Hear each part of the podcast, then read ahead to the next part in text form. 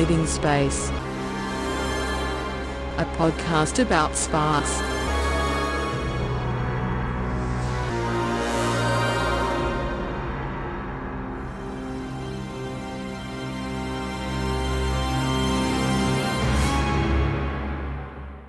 Welcome to Mael Living Space, a podcast about Sparks. I'm Gib Christensen, and I love the band Sparks. I'm Jamie Ogihara, and I don't know one single thing about the band Sparks. And together, we're dissecting the seminal brotherly band's complete body of work, one album at a time. Now, we're on the third record in Sparks' giant discography. Jamie, we've discussed two full albums. Has your opinion changed yet on Slow Boat? It's not that my opinion has changed on Slowboat, but I can now register Slowboat in a certain context because Gib, it has come to my attention, and I don't know if this will be a trend going forward, but every Sparks album so far has one song that annoys me. And oh, that also happens to be a song that I adore. There's always one song that just bugs the ever loving shit out of me. and I'm over here to defend it with my shield and probably very outdated weaponry that's not going to help me in a oh, fight. Oh, invariably, you're going to say how much you enjoy how witty it is and mm-hmm. How much you enjoy whatever sentiment or emotion it's peddling. And I'm able to sit here and nod. And, well, listeners, this is not a visual medium, but I will be gritting my teeth also. and then everyone listening will join and my cause will get larger and soon you'll be outnumbered. It's like the internet. We'll just hover over you telling you you're wrong until you admit you're wrong. That's right, you can flame me however much you want. this is the real purpose of this podcast Yeah. is to publicly gaslight you about music until the internet agrees so hard with me you don't Well, know what what this to say. actually is, it's an experiment in long form hypnosis. We listen to these albums about half a dozen times each, and every album so far has been one that grows on me. Mhm. And if I keep re listening to Sparks albums, I will eventually come to a point where I am as obsessed with this band as you. Unless Mhm. and this is where the experiment part comes in. I am absolutely nauseated by the very idea of Sparks by the time we're done. Either way, I'm very excited. Like a uh, ringmaster the leader of a carnival uh, showing off eccentrics. I'm here to show off Jamie, the incredibly angry, I guess either incredibly obsessed Sparks fan or the incredibly enraged Sparks hater. right, but either way, it's going to be like the beginning of Freaks where you're flinging off a tarp and revealing some horrid creature beneath. I mean, don't call yourself a horrid creature. Well, on a good day, I'm horrid, but on a bad day, I'm the worst. Anyway, we're at the third album, Kimono My House, typically considered to be their breakout record, specifically thanks to the single This Town Ain't Big Enough for the Both of Us. This was also when Sparks got signed to Island Records, the same label as Bob Marley. Some people at the label weren't super sure about their eccentric style, their glamminess, and all that. They kind of thought that Roxy Music was already filling that void, while others involved were like, no, please, please listen to them this happening in Britain, and one of them bringing the record from America over and saying, We need to talk to these people. So, uh, after two albums in America, they realized nothing was really going to hit there, but their management just really felt like Britain would be super into them.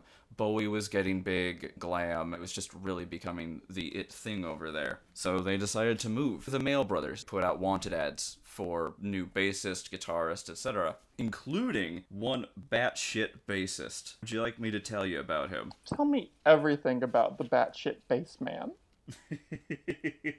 His name is Gordon. Demonic. Can't be trusted. Don't worry, there's more. There's a lot of arguments while recording this next album over how powerful Gordon's bass was. He really, really didn't like being told how to play bass.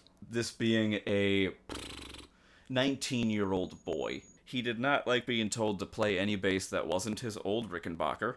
And when asked about why it was such a big deal, he said something along the lines of, Well, it's complicated. Now, when you listen, you don't listen to uh, the notes the bass is playing, you're listening to what's being played on the bass.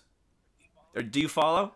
It seems like it's very jazz oriented thinking. These sort of bits of infighting got to a point where he was even claiming that the Mael brothers were afraid of him taking power from the band and usurping them. Here's the thing I could plausibly be afraid of a 19 year old bass player who's screaming at me that he needs to be heard better.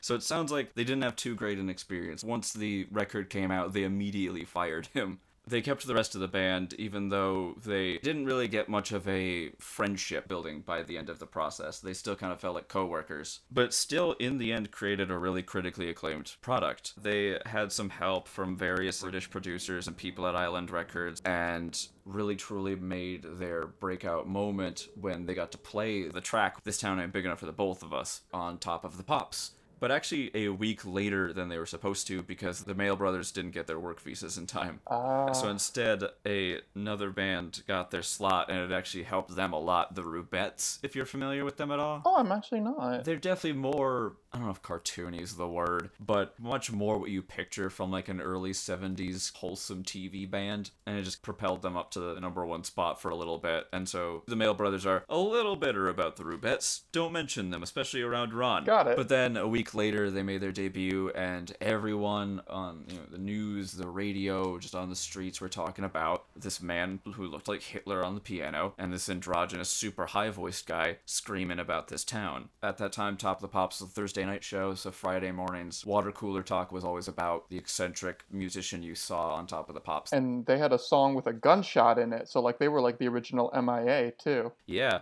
and they actually got the sample of that gunshot from some old BBC sound effects archive. They doubted it a little bit at first, but it just really worked and hit hard. It made a really recognizable sound associated with the song. I think at the moment it's still seen as the iconic Sparks album. Isn't this on the Rolling Stone 500 Greatest Albums guide? Yes, it is. And Kurt Cobain, even at a time, mentioned that they're one of his favorite bands of all time. Really? Indeed, yeah. They have a very interesting web of fans. You'll see that in the documentary as well. The people that Edgar Wright gets as talking heads. It's interesting to see, like, oh, you're a big fan. All right, interesting. I can see how they influenced you here, here, here, and there, and all that. Did Cobain specifically say that Kimono My House was an album that he was listening to a lot? Yeah, Kimono My House being yeah one of his all-time favorite albums. How about that? Right. Yeah. I had no idea. At least in my opinion, doesn't seem like a record that he'd love necessarily. But I mean, he liked dry, witty Well, stuff. Cobain's like, got a lot of pop sensibilities. I mean, isn't his favorite Beatles record the first one they made in the U.S. with "I Saw Her Standing There" Oh on it? wow, I didn't know that. Right on. Okay, so now our Sparks book reports on Kimono My House. Yes, How about I start? I'd love it. The boys ditched the US of A for the UK. The lyrics are weirder, the guitars are shreddier, and the bassist sure was there. Sparks finally get their big break thanks to a thunderous opening track that kicks the door open and screams, This town ain't big enough for both of us. Also, Ron's still horny, and Russell stole your wallet. Major props for Ron is still horny and good call out for Gordon. Yeah.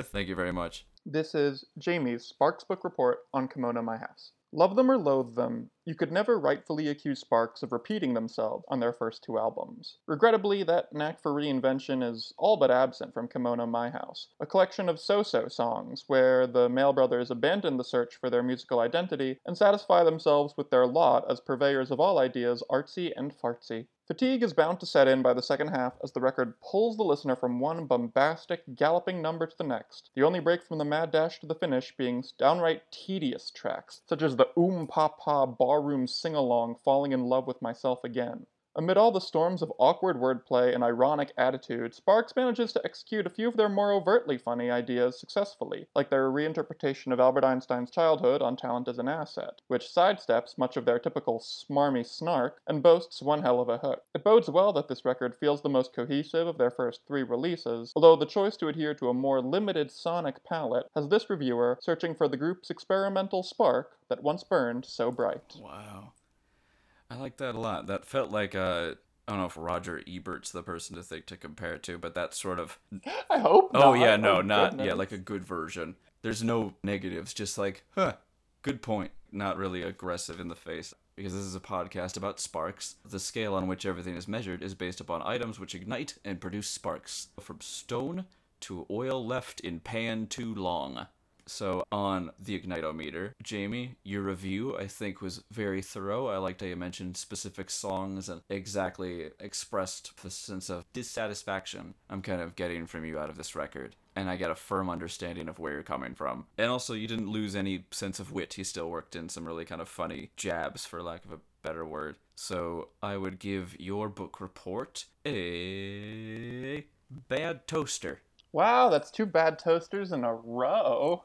You're doing really well. I think oh. I'm just curious to see where kind of the disappointment came from and to see if there's like a way to look at it in a different light or something. No, you're right. I think there are things that could have been stated in a way where my ambivalence was more strongly interpretable. But Gib, for your Sparks book report, which boasted a unique detail of the roster of the band, and for the metaphor of kicking in the door, I'm going to say that your Sparks book report is absolutely worthy of a bad Thank toaster. you. We're a couple of bad toasters. We'll get that on a shirt. Once again, we almost need to be less kind to each other. Maybe we, we need more of a rivalry, we, uh, a competition to write the better book report, I guess. Like the two worst students who are competing for the A, like 99 versus 100. maybe we could try and work in some extra credit, like if one of us could sing during the book report. There you go. Or uh, deliver like a slam poetry jam. Yeah, that's it. Maybe we have to branch out into more experimental forms. It's begging for a deconstruction. Well, those were our book reports. So let's move on to our top three tracks. Jamie, would you like to start? Absolutely. My top three tracks on Kimono My House are Talent is an Asset, Hasta Mañana Monsieur, and Amateur Hour. Very good. My top three are This Town Ain't Big Enough for Both of Us, Hasta Mañana Monsieur, that'll be fun to talk about, and Equator. You know what? I had Equator on my top three the first time I did it because the first time I listened to the record, Equator was the only song that really stuck Oh, out to interesting. What exactly popped to you that wasn't in the rest of the tracks? Oh, it was the most repetitive. it was just beat into your head so much, that's why you remember it. Just Russell screeching at me. Equator! I'm like, well, I'm not forgetting the title of this one. Yeah, it's very similar to why I like it. I like it a lot because it feels like at this point now Russell has kind of mastered the ultra high high note without it being necessarily like abrasive. It's just cool. Like, all right, sweet high note as you yell equator at me. His pitch isn't wavering. Right. It does sort of hit the same register over and over again. It's one of the longer songs on the record, too. hmm And just it's kind of spooky, even though it's hard to describe the vibe. Who at the time that they were making this in uh, the early 70s would you kind of compare the sound of Equator to, if you could think of anything? Oh, early Bee Gees. Yeah, I can see that. Falsetto and the way it's playing with a very baroque melody brought back a lot of the classicism of early Bee Gees, like around the horizontal era. I think baroque is definitely a word I was searching for there. Yeah. Hasta mañana, monsieur. We're both big fans of it. Oh my god! I think it's it's a really funny song. trying to seduce the tour guide.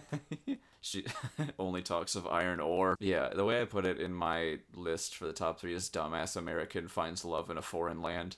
I'm kind of disappointed that this isn't one of the tracks that got a music video. I would have loved to see Russell just being a dumbass somewhere, like France. Definitely. There's a really good live recording that they did of it. There's something about this song where the flashiness of the guitars that is all over this record finds an actual target and it works through a riff in a very satisfying way as opposed to the sort of spatterings of guitar technical wizardry that are splashed all over this record. That is a good way of putting it. Guitar wizardry is very much the style they go for. At, Yeah. At the lead, lots of like soaring high notes, very technical. The word I came up with this morning was that this is a very flashy record. In the book, Talent is an Asset, the story of Sparks, it mentions exactly how they phrased their ads for looking for like bassist, drummer, etc. And you can't tell how sarcastic they are. a gorgeous bassist. They had, at least at the time, a rule against beards. Ron, I guess, could have his mustache, but no beards allowed. No beards or bulges is a specific quote from one of them. it's interesting to see kind of their process of finding these like brand new people to find what sound they thought would lead to finally breaking out into the mainstream. And it worked, but I guess not even enough to keep the old lineup, which I think is interesting. They're like, we did super well, but oof, this guy's gotta go. Uh, let's talk amateur hour because I that was definitely one that was in my top three initially until I thought more about Equator. So I'm also a big fan of the song, especially once I read the lyrics and just found how funny it is and absurd. So we listened to the 2015 remaster of this album and what it did, and I don't have the vinyl to compare it, but near as I can tell, it seems as if everything got mixed upward. so the guitars are blaring and it means that his voice is fighting with everything else. So I didn't even make out the lyrics the first three times I heard the record, but I loved the pummeling drum beat before most of the other songs on the record had the same drum beat. And the hook feels very Ramonesy. After this record, Sparks got the closest they would ever get to sort of a Beatlemania level of fandom, to the point where, like, in Britain, they were getting chased down the street by fans and, like, running through kitchens of restaurants and all that jazz. They really got to live that rock star dream. Their manager would talk about them being, like, troublemakers, but in, like, the weirdest, most wholesome way. It's not like they're doing drugs. It's like, Ron and Russell found a fire extinguisher They pulled a cop's pants down and squirted him with a water flower. I think that's just such a funny method of rock star hijinks, if you could even really call it a hijink. I mean, we found a fire extinguisher and played with it. We were dumbass college Oh, kids. that's true. This is a professional band on tour. And their big flashy way of fucking up a hotel room is, hey guys, I found a fire extinguisher. Sit on this chair. They're over there squirting each other with seltzer bottles. Oh yeah, they seem like seltzer bottle loving brothers. there is some, and I use this with a degree of affection, there's some fucking clown energy on this fucking record. There really is. Uh, even with like the big suits Russell wears in performances, like I didn't think about it until you said it, but they really do seem like they'd have a flower that squirts water at you if you get too close. Like that's their method of show security. Yeah, and sort of ties back to a lot of the things that we're saying that we really like about our top three tracks, which is that they're very, very goofy. Mhm. They're pretty broad comedically. The American dumbass who finds love when he goes abroad. Amateur Hour is about the learning curve of sex. I fucking Um, love that. when you turn pro, she'll let you know. You know? And then Equator is arranging a date that is set on the equator, but because there are different time zones on the equator, all of the gifts that the narrator bought melted. They all take so much explaining, and yet it feels worth it. Where it's like, oh, that's really funny. Weird as hell. Took like five minutes to get the message, but that's great. Good for you guys. They're all very unique concepts for songs. Yeah, they're very self-contained. There's like a present theme of being very clowny, very jokey, but I wouldn't really say there's any sort of thread between the songs. They just feel very flashy in that same style. now that we're on the topic of what the songs are about and them taking time to explain, Gib, I know you said This Town Ain't Big Enough for the Two of Us is one of your top three songs. What the fuck is it about? Well, it is about a hopeless romantic envisioning the most over the top competition for this woman he's in love with. This idea that he would love to be like an old West hero and have a, a duel with someone competing for the love of some woman. Like it's this very childish, innocent vision of competing for love. It doesn't go into detail or anything or a, like vulgarity. It's not like wordy, raunchy like amateur hour. It's just kind of this very theatrical demonstration of like this internal fantasy you can have when you you've fallen for someone, especially from like a distance. That sort of cliche of she doesn't even know I exist, but I long for her. Okay. I got a different interpretation of the lyrics. Oh yeah, go ahead. Have you seen Doctor Strangelove? Uh, not in a very long time, so it's very not fresh in my brain. So go ahead. At the end of the movie, the title character explains that in the case of a nuclear disaster, he wants to create a civilization where there are disproportionate young women to men in order to facilitate breeding. And when I heard This Town Ain't Big Enough for the Two of Us and I read the lyrics, to me it described this post apocalyptic scenario where a nuclear bomb is about to arrive and all of these men are scrambling to get with whatever young women there are. Wow, that is wildly different, but equally great in interpretation, if not better, for sure. There's lyrics like "You are a khaki-colored bombardier. It's Hiroshima that you're nearing." Oh yeah, true. Talking about bullets raining down on the countryside. okay, yeah, I can definitely see that now. What did you think about it instrumentally? It's pretty sparse. The keyboard line is pretty dominant. There are these shocks of guitar, but they're all flashy as all of the other bursts of guitar. So it's not like they're anything discordant to shake you out of anything. The hammering on the piano on the instrumental bridge was a neat little switch up, but that never really surfaces. Every single verse dips into the chorus with the same exact melody. So I guess in a way it kind of felt like it was adapting a sort of folk form. Interesting. Yeah, I feel that. I just think it's a really fun up tempo opener. It's a nice sort of throttling preview of what you're about to get. It's a nice like welcome to the flashiness, almost like a quick test. Like, are you into this? No. All right. Yes. Keep listening. There's more of this over the top guitar wizardry, as you said. Speaking of this town ain't big enough for the two of us. I think we have an advertisement coming up, don't we? Yes, that's absolutely correct. We'll be right back. Totally awesome! Isn't Sparks like totally dutiful? They're okay. Okay, Twiggy, Sparks is your ultimate favorite group in the whole world. For sure. Hello? Jamie, how do you feel about this town? I mean, you see how small this town is, right? Well, when you look out the window, it feels big, but then when you actually step outside, you realize how small it is. It would probably be ridiculous of you to ask if you could live with me here. I mean, this town, it isn't big enough for the two of us. I'm sorry, but I mean, I didn't make the town. Well, gee, if only there was some place where the other one of us could be. Oh, that town that's big enough for the one of you. This town ain't big enough for the both of us. So, are you in need of pawning off yacht rock hating person named Jamie trying to move in with you, but you can't really uh, give them a proper excuse? How about that town that's big enough for the one of them, where you can dump all those D-list friends, tired of constant mail, texts, or just general acknowledgement of the bond you've formed over the years that might not really be all that special to you? Dump 'em in that town that's big enough for only one of them. D- dump 'em in that town over yonder, uh, big enough for you, not me. Go away. Now, I've heard that there are actually free flights to that town that's big enough for one of them. Have you heard of Spirit Airlines, Jamie? I certainly have. I've had terrible experiences there, and I will be using them again because it is inexpensive.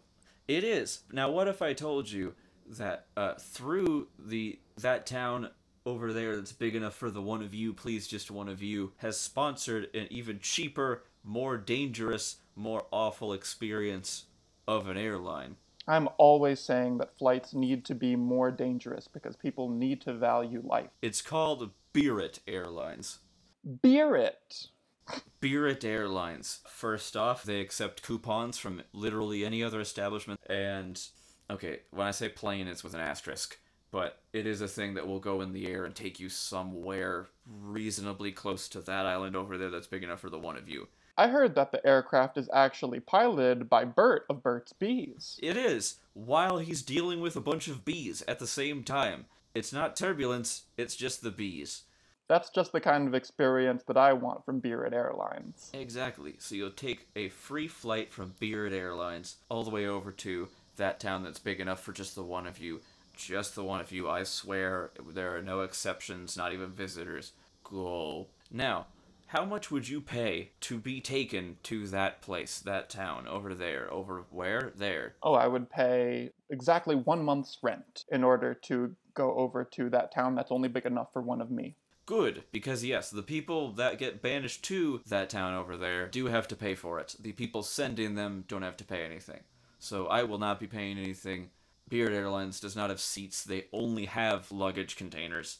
So you will be in a crate next to a bunch of people, also in crates. That's right, they have luggage containers and they have a beehive on wheels Yes. that an airline attendant rolls down the aisle and asks you if you can touch a bee. And you can't touch the bee, but they always offer it to you just so you know that you can't do it. It's a test, really, it, you know, of your strength. Beard Airlines requires strong and durable passengers. We require sort of a level of durability before you That's get right. on. That's right. They actually test the thickness of your skin before you get onto the plane. They tug at your wrist. Mm-hmm. And because of that, obviously, no babies allowed. No babies or uh, old people. No. It's just the way it is. There's no town that's small enough for just one baby. No. Now, that town over there that we'll be sending you to, when you pay a month's rent, does come with, okay, not quite bed and breakfast because it's not quite a bed and it's not quite food we're offering, but we're offering you something in the morning, so we're calling it breakfast. I love something in the morning. I wake up every morning and I say, Boy, I sure could use something. It's got something, it's got a bathroom that you can try, and they just opened a bar there, we think. They're trying to get their license. We don't really keep too much in touch with that town over there. I'm pretty busy in this town over here that's not big enough for the both of us. You understand. So you don't know if that bar has alcohol or if it just has yogurt in tiny little cups. We do not care about that town. We do not talk to them. We scoff at them, really. We just do the sending. We just banish people. But let's not get into the conflicts between our rival towns. Rival? Who said rival? It's a great place for you to go. Anyway, That town over there. that town over there, the town over there that's only big enough for the one of you, please stay over there. Please don't come over here. Oh, okay, okay, okay. Coming soon to a place not near me. Gib! I like it. Hell yeah. That town over there that's only big enough for the one of you, stay over there. Hell yeah. It's good. It's good. Stay. It's good. Sorry. It's good. It's good. Okay, bye.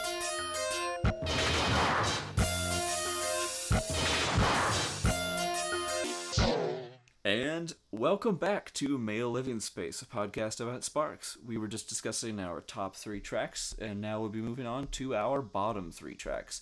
Jamie, what tracks really rubbed you the wrong way? Well, because we got the 2015 remaster, it means that we got two new tracks, and I am including them in the official track list. So, my bottom three tracks from the 2015 remaster of the record are Falling in Love with Myself Again, Complaints, and Barbecutie. Ooh.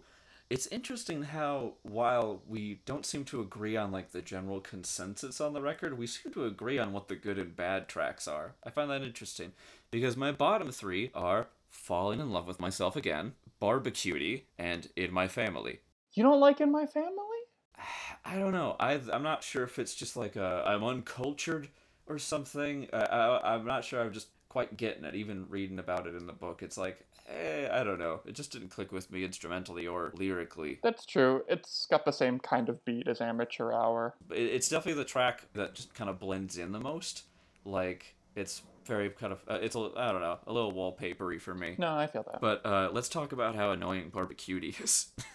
Why would they do a song that's so old fashioned? Yeah, and unironic and kind of jokeless, or if there are any jokes, they're very like, I mean, I guess fitting to the title, they're very barbecue dad. Yeah, I guess like the main metaphor is like, oh, he's a cold guy, but then this girly, she warms up the evening just fine and makes him more palatable. But that's not interesting enough for a full song, and the way that it churns out a bad version of like Roy Orbison's Oh Pretty Woman is just embarrassing. You were talking about repetition with Equator and how that just made it stand out to you. I think Barbecutie is a bad example of that. The repetition really got annoying and grating for me. I really got tired of, especially by like the sixth listen. Yeah, this is probably the sort of music that the Mael Brothers actually grew up with. This sort of rock and roll. I can see why it was the B side, and it should have stayed the B side. Yeah. It's almost too cute for its own good. It feels almost too genuine in a weird way. I put down, as I have for the last couple records, a song that feels like some sort of movie trailer music or an opening, and I actually did put Barbecutie for one. It feels like the theme for a movie of the same title, Barbecutie, about a barbecue uncle meeting his wicked awesome second wife. Okay, I have to point this out right now because it struck me. I had a feeling that there was going to be another cinema comparison this episode, and I've noticed that all of the things that we talk about with Sparks's cinematic associations are all middle brow. Yeah. We're talking about a dramedy that stars like a 45 year old guy, an animated movie about a bunch Mhm. of moles with a rock band, a forgettable direct to DVD Justin Long rom com. So maybe by the end, we'll have over 20 different Justin Long movie pitches, and hopefully he'll call me out of sheer volume. You know, he has a podcast also. oh, we'll invade his podcast. Life is Short with Justin Long. All right. Is he short? Let's wear like platform shoes to just sort of like, show Yeah. our dominance. Yeah, let's wear platform Yeah, wedges. we'll show our dominance to Justin Long. Absolutely. Let's dom. Let's, Let's, dom, dom, Justin, Justin Long, Long. While listening to a song. One of the songs we're definitely not listening to is "Falling in Love with Myself Again." Yes. While I do enjoy myself some like quirky little creepy accordion, it got to be overkill with this one for me. Absolutely. It's the first slow song on the album Yeah. after Mhm. two really pumping ones. Really adrenaline fueled. And then you hear the and you feel like you're in a German beer garden with the worst people. Yeah, it feels like a, a nightmare, or the opposite. I've woken up and suddenly I'm at like a haunted Oktoberfest, and it's just getting real bad. Yeah, They're asking a lot of questions. and like the staff of the restaurant are trying to get you to join in on the chorus because it's Oh, a big no, old it's sing somebody's along. birthday. You don't even know them, but they really want everyone there to sing. What a nightmare. Yeah, a very oppressive atmosphere around that song. I didn't like complaints. right. I do like their use of the pun avant-garde-ish. hmm But I also kind of agree that it has some flaws. The rhythm is so close to being danceable, but when it gets there, that's when it shifts to a completely different sound. It has some fun to it, but it's just kind of jarring before you can kind of get into a groove with it. Yeah, and the two musical ideas that it has, neither of them particularly excite me. There's one that reminds me of falling in love with myself again, very plodding and ponderous. Very tedious. And then the other one is this skippy little swing that reminds me of the more exhilarating parts of side A. Yeah, you just kind of miss the good songs. And the joke of using the same language for the consumer product to the abortion in the last verse, I think is crass and stupid. Yeah. yeah, good point. well put. I totally feel that. I think it could have been handled gentler or maybe with some wit. Mm-hmm. and maybe could have been tolerable if the music had been different but the combination of things just made it a very tough listen every Yeah. time I totally agree. Each album has definitely had one or two tracks for me that just feel like trudging through mud, and I'd say that was kind of the track where I'm just like, all right, let's get through this so I can get back to the other stuff. Just keep going. So, after discussing our top and bottom three tracks, where does Kimono My House rank on Jamie Ogihara's Ignitometer? Well, let's see. I recall that I enjoyed the second album enough to give it a campfire because I thought there were moments of real lyrical splendor, and it had my favorite Spark song to date, Moon Over Kentucky. I don't know if Hasta Mañana Monsieur or Talent is an Asset really measure up to Moon Over Kentucky. So we're at a propane tank for Kimono My House. There are songs on it that I do come back to, but for the most part, because of the way that it recycles musical ideas from track to track, and for the way that the new guitar heavy mix obscures the vocals in very obvious ways. It actually kind of had me wondering why it's considered their breakout record. Hmm, interesting. Yeah. Well, part of what made them break out was definitely on a visual level because a lot of the talk was their look when they debuted on television. So, admittedly, yeah, it wasn't entirely the records doing, it was also a lot of the chatter of who was playing that music. You know, who's Hitler on keys? It was just on a lot of people's minds in England. But yeah, yeah, definitely fair. I think on Gib Christensen's Ignitometer, I really enjoy this record mainly because it's a nice kind of blood pump and adrenaline record. Besides kind of the awkward missteps near the end, I just really liked marathoning through it multiple times, and there's just a few tracks even at we hadn't really gone too in depth about that I thought showed some really nice lyrical prowess. The song Talent is an Asset. I love the idea of Einstein having helicopter parents in terms of comedy. There were just a lot of concepts that I really enjoyed one after another. I kind of enjoyed these similar sounding songs, but still kind of had these really expressive short story kind of bits of like, here's the learning to bone story of amateur hour and then something completely different with barbecue i think it just shows a lot of narrative strength a lot of potential to show that like they have a lot of range to talk about so many different kinds of characters. And lots of losers especially in love but i just really like how kind of hard to predict their subject matter is typically. So i would give it a yeah, honestly, I'll I'll give it a Tesla coil. I think it is my favorite of the three because that type of shredding just really works for me. I really like the opening for Amateur Hour and stuff like that. It's just a really nice energy giving record. It has just a invigorating flow, I'd say. So that's where I guess I'd say I'd come in from with this ranking. Mm, I think that's fair. If it's a record that can give you energy, I think there's a lot of merit to that, just in terms of preferential things and music that puts you in a mood to move forward with things. Yeah, I, I really dig that sort of mm. propelling, propulsive, yes. propulsive nature of the record. Well, following that, let's move on to our fan mail section. You've got mail. You've got mail. Where we read listener feedback. Now, we've kind of had some issues with the mailboxes. Yeah, I kept getting letters for Jamie. Jamie's been getting letters for me we're trying to figure it out. Uh, the postal service is very confusing. I'm still learning computers. Oh, yeah, that's right. You have such a big computer, which is tough because you have such tiny arms. Exactly. I don't know why I did this. I made it myself. Why did I make it so tall? My arms, they're two inches, wide and long. it's awful that you have to use a step ladder to get up to the chair to use your computer. I dream of high fiving. Did you receive any interesting mail? Anything for you for once? Or did you get another letter sent to me? I'm sorry. I got another one for you. all right, all right. Who is it now? I don't know why this keeps happening. So what did I get? Yeah, what did I so get? So this, this is from Gordon in Indianapolis. Hmm, okay. A Gordon. To the hosts of Mael Living Space, but especially Gib. That's me. Your work trying to catalog Sparks's music has inspired me to do a project of my own. Isn't that nice? Sorry, it's taking so long to read it. He wrote really big, and so there's a bunch of different pages I have to keep flipping.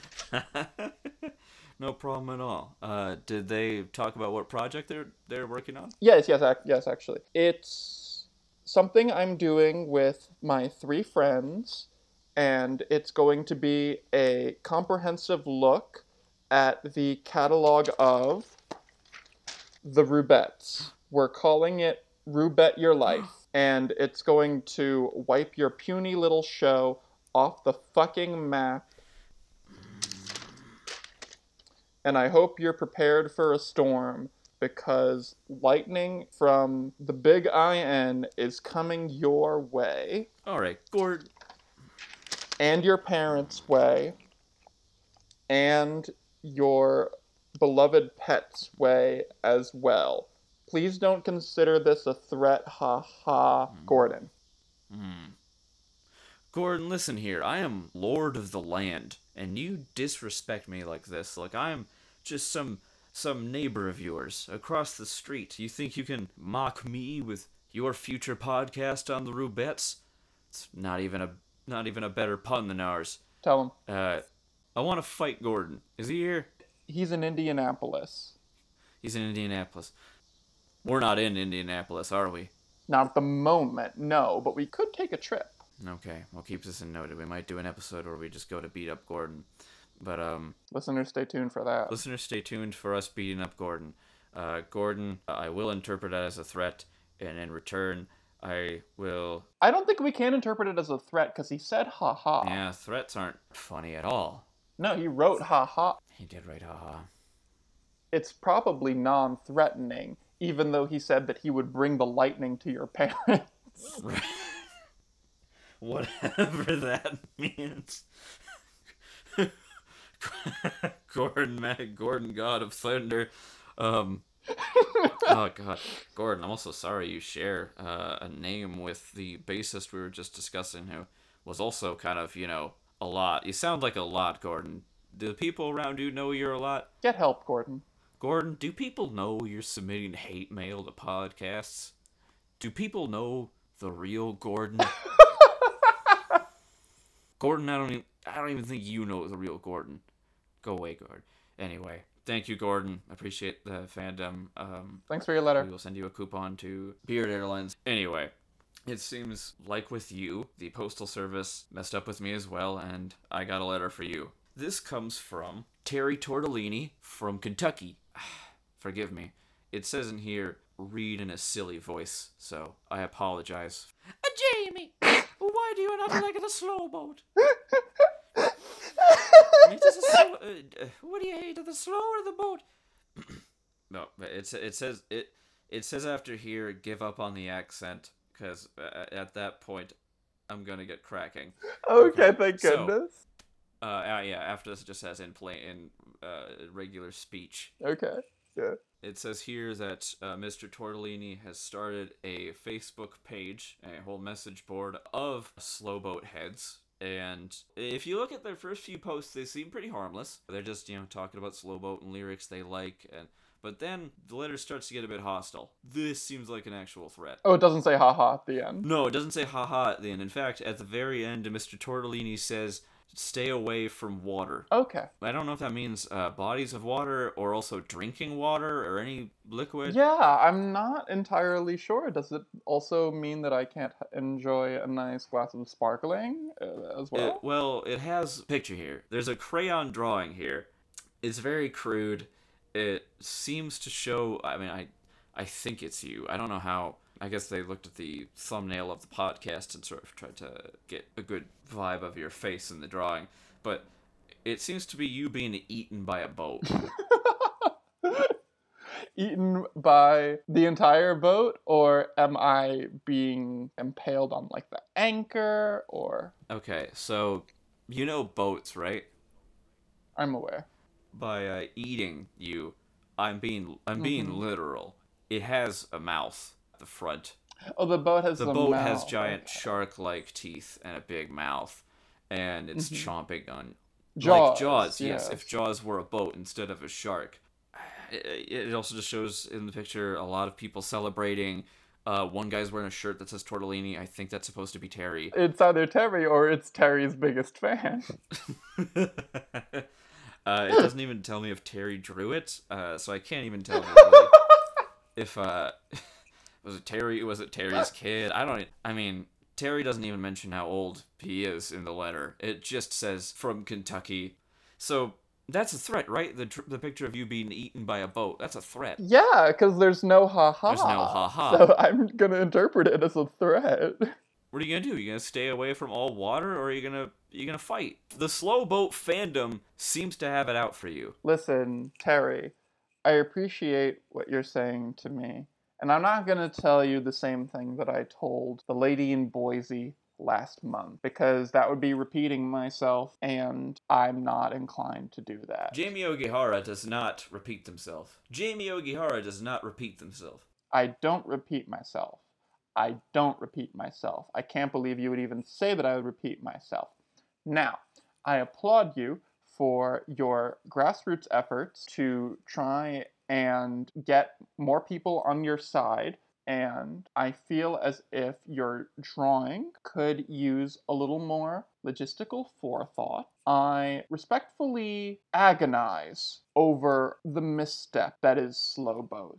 I'm haunted by it. Late at night, when the moon is, if you'll forgive the pun, over Kentucky, Mr. Tortellini, I cannot help but furiously twist and turn at the very thought of having to hear that song again. There is no universe where Slowboat exists that is not full of entropy and hatred.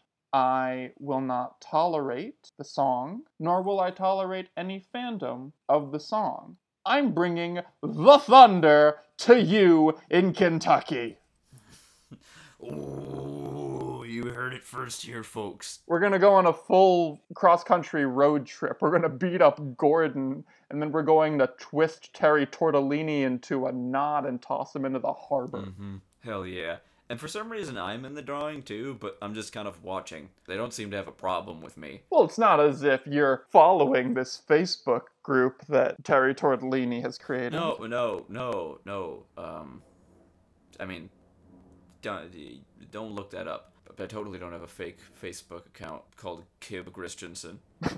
that is the most active poster on that forum, and maybe inspired the drawing and maybe uh, organized a basketball tournament with them. Okay, yeah, I'm hanging out with them. All right, Well, I'm hanging out with the Slowbo freaks. well, while Gib is hanging out with all of his cool new friends, I'd like to remind our listeners that they can be featured in our famous You've Got Mail segment, and all they have to do is leave a comment on the podcast app of their choice, as long as they accompany it with a rating. It doesn't matter how many stars, but we would like to receive ratings on the podcast app of your choice. And also, if you'd like to subscribe to the podcast, that'd be a big help as well. Lovely. Next month, we will be discussing their fourth album, Propaganda, released in November 11th, 1974.